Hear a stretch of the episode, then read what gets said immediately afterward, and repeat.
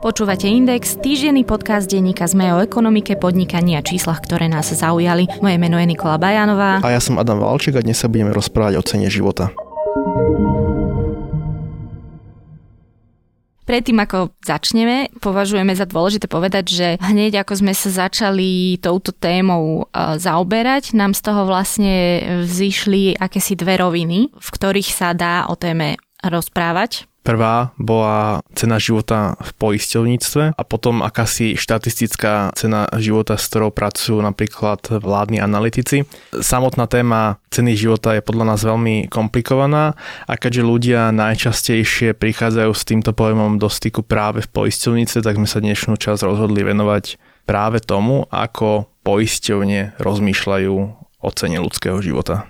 Aby sme sa dozvedeli viac, navštívila som generálnu riaditeľku Slovenskej asociácie poisťovní Jozefínu Žákovú. Komerčné poisťovníctvo je postavené na tom, že vám ponúka také poistenie, aké vy potrebujete a aké chcete zaplatiť. Takže poisťovňa neskúma hodnotu života ako takú pri životných a úrazových poistkách, ale e, skúma e, to, čo chcete dostať v prípade, keď nastane tá udalosť, ktorú pomenujeme v poistnej zmluve, či už je to smrť, úraz a tak ďalej. Teda hodnota tej sumy, ktorú chcete dostať pri tej poistnej udalosti, potom má vplyv na to, ako budete platiť a koľko budete platiť. Takže tá, nemôžeme tu hovoriť o nejakej hodnote života, ale hodnotu vášho poistného záujmu. A váš poistný záujem je, keď mám, ja neviem, zoberiem si hypotéku, v prípade, že by som zomrela, potrebujem zabezpečiť rodinu, aby nemusela za mňa platiť tú hypotéku, aby to za mňa zaplatila poistka. Takže hodnota vášho poistného záujmu je tá suma, ktorú máte požičanú v banke, vtedy to za vás teda poisťovňa, ak uzavrie s vami zmluvu, zaplatí. No a potom poisťovňa vie sumu, akú vy chcete dostať a potom poisťovňa skúma váš vek, váš zdravotný stav. To je skúma pravdepodobnosť, toho nastatia poistnej udalosti, v tomto prípade, keď hovoríme o riziku smrti, pravdepodobnosť, že sa dožijete toho e, splatenia úveru alebo sa nedožijete. Takže ak naozaj vstupujete do poistenia s nejakou chorobou, poisťovňa zváži, či vás vôbec zoberie do poistenia, či to riziko, že predčasne zomriete, je veľké alebo priateľné. Ak je tu riziko, ale je priateľné, tak sa to prejaví na zvýšenom poistnom. Ale teda, keď sa vrátime k hodnote ľudského života, tá poistka nezohľadňuje vašu hodnotu, hodnotu vášho konkrétneho života, ale hodnotu vášho poistného záujmu. Keď to teda zhrnieme, tak pani Žáková vlastne hovorí, že pri bežných poistkách vlastne poisťovne takmer vôbec nepracujú s hodnotou života, ale pracujú iba s tým, do akej miery ste ochotní zaplatiť poistné plnenie a aká si teoretická cena života alebo hodnota života vstupuje do poistiek až v momente, e, najmä do životných, kedy sa vyhodnocuje napríklad vaše riziko. To znamená, že ak máte chorobu, poistenie zaujíma, akú chorobu ide a či zvyšuje riziko smrti a potom ju zaujíma to do akej miery, lebo niekedy ste úplne nepoistiteľní a v niektorých prípadoch iba sa zvýši poistné. Typickým príkladom sú napríklad horolezci, potápači či letci, hoci aj športoví, ktorí majú tradične vyššiu poistku, pretože majú rizikový šport. A potvrdila mi to vlastne aj ona, keď sa rozprávame o tých chorobách, že napríklad človek s rakovinou je nepoistiteľný. Je nepoistiteľný, má fakticky nulovú šancu uzatvoriť životné poistenie. Hej. Niektoré poisťovne umožňujú aj takýmto pacientom uh, uzavrieť poistku. Jednak je tam, že strašne vysoké poistné a jednak vlastne to poistné plnenie je pomerne nízke, že neumožňujú ísť do nejakých výšok, ktoré sú relevantné na tie udalosti po smrti. Opäť Jozefína Žáková. Hodnota života, ja by som tam trochu dala aj úvodzovky, sa v poisťovníctve používa aj pri iných rizikách a to je riziko, keď niekto vám spôsobí škodu na zdraví. A to býva pri dopravných nehodách alebo pri bitke, pri trestných činoch násilných a tak ďalej. Vtedy poisťovne bude zaujímať len situácia, kedy má niekto poistenú zodpovednosť a vtedy poisťovňa za toho, čo spáchal niečo takéto, z poistenia zodpovednosti platí náhradu škody. A to už určuje občianský zákonník, čo je náhrada škody na zdraví. Takže v prípade, e, že niekoho zrazíte a utrpí škodu na zdraví, tak zákon predpisuje, že sa má zaplatiť bolestné, stiaženie spoločenského uplatnenia, náhradu mzdy, náklady na liečenie a tak ďalej. V prípade, že usmrtíte niekoho pri dopravnej nehode, poisťovňa za vás má zaplatiť aj náhradu škody za smrť. Ale tam občianský zákonník nehovorí, že v prípade smrti, že to je škoda. E, občianský zákonník rieši dôsledky tej vašej smrti. V poslednej dobe sa objavili nároky posledných pár rokov, že ak teda pri dopravnej nehode bol niekto usmrtený, tak príbuzní okrem toho, že dostanú tie dôchodky, tak si žiadajú od poisťovní aj za nemajetkovú újmu, alebo nazvime to ešte inak, citovú újmu, ktorú utrpeli stratou tej blízkej osoby. Poisťovne vedú samozrejme spory s týmito klientami, lebo poisťovne nepopierajú, že došlo k zásahu do osobnej sféry tých rodín, ale teda žiaľ štát nebol dostatočne prezieravý v čase, keď sa robil zákon o povinnom zmluvnom poistení, čo bolo v roku 2001. Nikoho nenapadlo, že takýto nárok bude a štát si teda v tom zákone o povinnom zmluvnom poistení, použijem slovo, neobjednal u poisťovní, aby platili aj tento nárok. Tam už súd hodnotí, akú újmu utrpela rodina. Čiže nehodnotí, akú ste mali výhodnotu ako človek, ako ste boli vzdelaní, a aký vek ste mali a tak ďalej, ale len to, čo utrpela tá vaša rodina. Na Slovensku to zostalo v pozícii takého neveľmi presného, nejasného. Každý súdca si to vyloží po svojom, takže u nás je absolútna právna nestabilita, pokiaľ ide o tieto nároky. Predstavte si, že naozaj na bicykli e, zrazíte niekoho na chodníku, on zomrie a teraz v poistení domácnosti obvykle ľudia majú nech 50 tisíc eur poistnú sumu na poistenie zodpovednosti, ale vy niekoho zrazíte, ktorý si ako nemajetkovú újmu vypýta 5 miliónov. A vy to nemáte kryté žiadnym poistením, mali by ste to zaplatiť zo svojho. Takže naše poznanie je ako e, poisťovní, žiaľ, že je tomu tak. Súdy skúmajú, ak to je, má to kto zaplatiť, ak je poisťovňa, tak povedia 5 miliónov. Ak je fyzická osoba, a vedia, že skúmajú jej sociálne pomery, tak povedia 5000. Keď sa rozprávame o občianskom zákonníku, teda o zákonníku, ktorý u nás nebol ešte novelizovaný od jeho napísania, respektíve nebol prepísaný, tak sa musíme pozrieť do Českej republiky, kde sa to podarilo, aj teda v súvislosti s určovaním výšky náhrady škody, napríklad, ako v prípadoch, o ktorých sme sa rozprávali, tak eh, v Česku sa na túto tému pozreli a vyčíslili dokonca nejaké parametre, podľa ktorých by mali postupovať súdy, keď rozhodujú o výške náhrady škody. V Česku sa teda pri rozhodnutiach súdu zvykne používať metodika, ktorú odporúčil tamojší najvyšší súd. Ten implicitne predpokladá cenu života vo výške 10 miliónov korún českých. Vo výnimočných prípadoch to môže byť až dvojnásobok tejto sumy.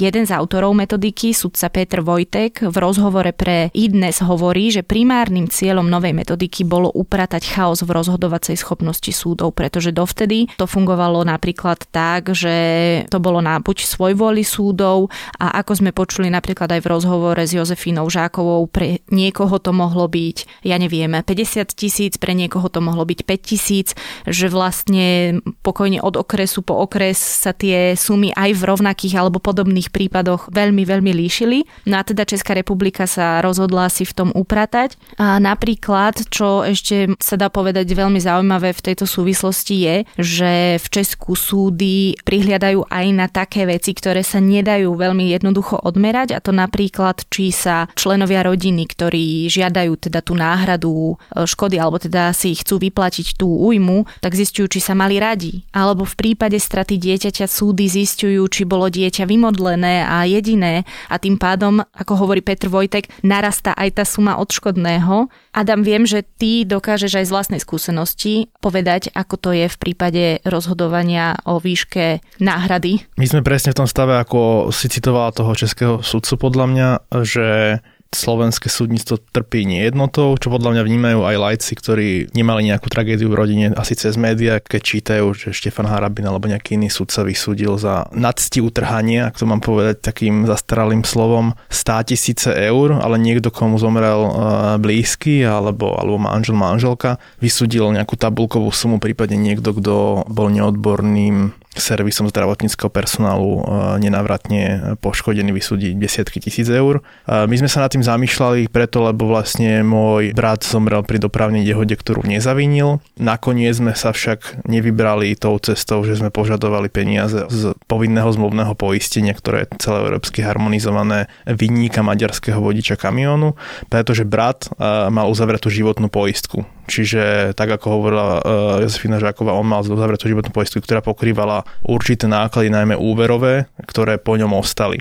Ale faktom je, že na Slovensku sa začínajú kúpiť aj špekulatívne nároky blízkych alebo proste obetí po dopravných nehodách v prvom rade, čiže manžel, partnerka, ale potom aj blízkych v takom bližšom kruhu a vzdialenejšom kruhu, čiže bratovia, sestry, sesternice. Práve týždenník Trend nedávno mal o tom aktuálne čísla. Poisťovne, ktoré poistujú PZP, e, evidujú nároky za 78 miliónov eur, ktoré pochádzajú práve z bolestného alebo z nejakej citovej újmy, čo je astronomická takmer štvrtina celého predpísaného poistného za PZP. Čiže inak povedané štvrtina toho, čo poisťovne vyberú na PZP alebo mali by vybrať, požadujú ľudia cez akési špekulatívne nároky za odškodné a keďže nemáme stanovené, tak ako v Česku, že nejaká základná hodnota je 10 miliónov českých korún, čiže v prepočte 330 až 360 tisíc eur, tak niektorí ľudia požadujú jednotky miliónov eur. Sme v takej absurdnej situácii, že ľudia požadujú e, ako bolestné sumu vyššiu ako 5 miliónov eur, čo vlastne nepokrýva ani zákonný limit, lebo limit na PZP je 1 plus 5, čiže 1 milión na majetkovú škodu, pokazené auto alebo tak a 5 miliónov na nemajetkovú škodu, keď niekto požaduje 6,5, tak vlastne to nepokrýva ani ten limit. No a poistenie tvrdia, že treba zmeniť zákon a je to taká pomerne zaujímavá právna bitka. Bolo k tomu aj rozhodnutie súdneho dvora Európskej únie, ktoré povedalo, že z PZP treba pokrývať aj takéto odškodné. To bolo už pred mnohými rokmi. Vtedy sa viedli len akademické debaty, že čo ďalej. No a dneska vidíme, že tie akademické debaty sa naplnili a naozaj pokiaľ štát niečo neurobí, tak hrozí v zásade zdražovanie najmä poistenia auta, pretože ak tie nároky budú stúpať na, ja neviem, polovicu možno predpísaného poistného, tak naozaj je na zvážení, že či vôbec e, je rentabilné poisťovanie vozidiel, z ktorého by sa malo platiť aj citové odškodné, s čím v minulosti asi nikto nepočítal. Zaujímavé je, že presne ako si povedal, je to aj cez kopírak na Slovensku, platí aj u nás premisa, že súd od súdu rozhoduje inak, Napríklad e, existujú aj klebety o také, že turistike ľudí, že si prehlásia trvalý pobyt, aby založili príslušnosť iného súdu, pretože je všeobecne obľúbené, že súdy v obvode Krajského súdu v Prešove sú prospotrebiteľské, čiže zastávajú sa finančného spotrebiteľa. Naopak napríklad súdy v obvode Krajského súdu v Bratislave e, sú pri tej vyhodnocovaní zodpovednosti toho spotrebiteľa veľa väčší dôraz skladú na to, že ten človek si má uvedomiť, čo podpisuje a ako podpisuje. Čiže nie je k tomu ani jednotná judikatúra ani na Slovensku. A teda zmení sa podľa teba niečo v najbližšom čase v tejto súvislosti v občianskom zákonníku? Myslím si, že nie. Nový občianský zákonník sa píše už vlastne 10 rokov to bude, ak sa nemýlim, v 2009 bolo prvé uznesenie vlády. Je to strašne politická citlivá otázka. Terajší minister Gál pristúpil k tomu, že nepredklada nový občianský zákonník ako celok, ale jeho podstatné časti, ktoré sa týkajú najmä zmluv a zmluvných vzťahov, novelizuje ale toto sa celkom netýka zmluvných vzťahov úplne, čiže týka sa to iných častí občianského zákonníka, ktoré pravdepodobne nebudú novelizované. A žiaľ Bohu práve téma bolestného alebo odškodného za nemajetkovú újmu patria k tým politicky citlivým témam ako napríklad dedenie, registrované partnerstva alebo eutanázia, ktoré častokrát politici nechcú riešiť, pretože sú to také kultúrno-etické otázky. Lebo že kto bude mať politickú silu niesť politickú zodpovednosť za to, že stanoví, že cena života je milión eur napríklad, alebo 500 tisíc eur. Že za to niekto asi bude niesť nejakú politickú zodpovednosť a bude musieť tým predkladať tú novelu. Ale nepriamo vlastne nie sú politici, političky zodpovednosť zase za ten nezmenený stav. Áno, presne tak. Inak ale napríklad v Českej republike predtým, ako sa napísal celkom nový občanský zákonník, sa do ešte starej verzie dostala istá novelizácia alebo nejaká úprava, ktorá do istej časti o náhrade škody zaradila aj presne túto citovú nemajetkovú újmu. Presne tak. Takže teoreticky možno, že kto by našiel odvahu, tak by vedel zapracovať niečo do nášho občianského zákonníka, aj keď teda, ako hovoríš, asi to... Tam je, jak v Čechách treba povedať, že aj kultúra právno-akademická, by som povedal, a najmä kultúra justičná, čiže e, sudcovia sú oveľa ďalej ako na Slovensku. Ja sa ešte vrátim predsa len k tej hodnote života ako takej. Pre niekoho je to možno, že až taká cynická otázka, ale musíme povedať, že je to aj po tom, čo sme si vlastne vypočuli alebo po tom, čo sme sa porozprávali, je to relevantná otázka. Tak sa vrátim vlastne k jednému z názorov Jozefiny Žákovej, ktorá sa pýta uh, na hodnotu života v súvislosti s obeťami násilných trestných činov. Ale pozrieme sa na to takto. Na Slovensku platí zákon o odškodňovaní obeti násilných trestných činov. Niekto vám zavraždí manžela, partnera, dieťa a uvádza sa v tom zákone, že ak bola trestným činom spôsobená smrť, obeť násilného trestného činu má nárok na vyplatenie odškodnenia v sume 50 násobku minimálnej mzdy. Takže keby ste mi položili otázku, akú, akú má hodnotu život na Slovensku podľa slovenskej legislatívy, 50 násobok minimálnej mzdy. A to by malo byť, keď súd rozhoduje, že pri, ak zomriete pri dopravnej nehode, koľko má dostať vaša rodina? Keď, keď vás niekto zavraždí, tak 50 násobok minimálnej mzdy a keď eh, pri dopravnej nehode by to mala byť vyššia suma? niekoľkonásobne vyššia alebo nižšia. Vedenie tohoto štátu, nech je to kdokoľvek, by si malo určiť stratégiu toho a potom ju dodržiavať. Vo všetkom. Smrť ako smrť. A teda vzhľadom k tomu, že minimálna mzda je v súčasnosti 520 eur, vychádza to na 26 tisíc eur a úprimne si myslím, že 26 tisíc eur nie je dostatočné vyčíslenie hodnoty ľudského života.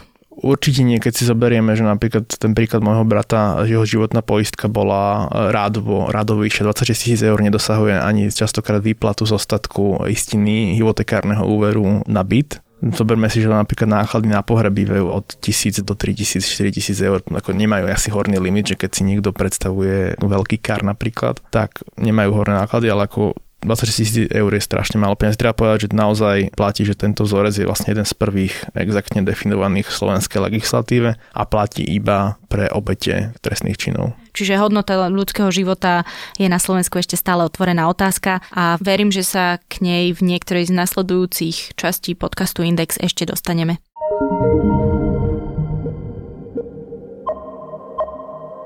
Podcast Index vychádza každý týždeň vo štvrtok. Prihláste sa na jeho odoberanie vo svojej podcastovej mobilnej aplikácii na platformách Google Podcasty, Apple Podcasty alebo Spotify. Všetky diely, ako aj odkazy na témy, o ktorých hovoríme, nájdete na adrese sme.sk lomka index. Ak sa vám podcast páči, môžete ho ohodnotiť. Ak nám chcete poslať pripomienku, môžete sa pridať do podcastového klubu Sme na Facebooku alebo nám napísať e-mail na adresu index.sme.sk. Na tvorbe podcastu Index sa podielal Matej Ohrablo. Moje meno je Nik- Nikola Bajánová. Ja som Adam Valček.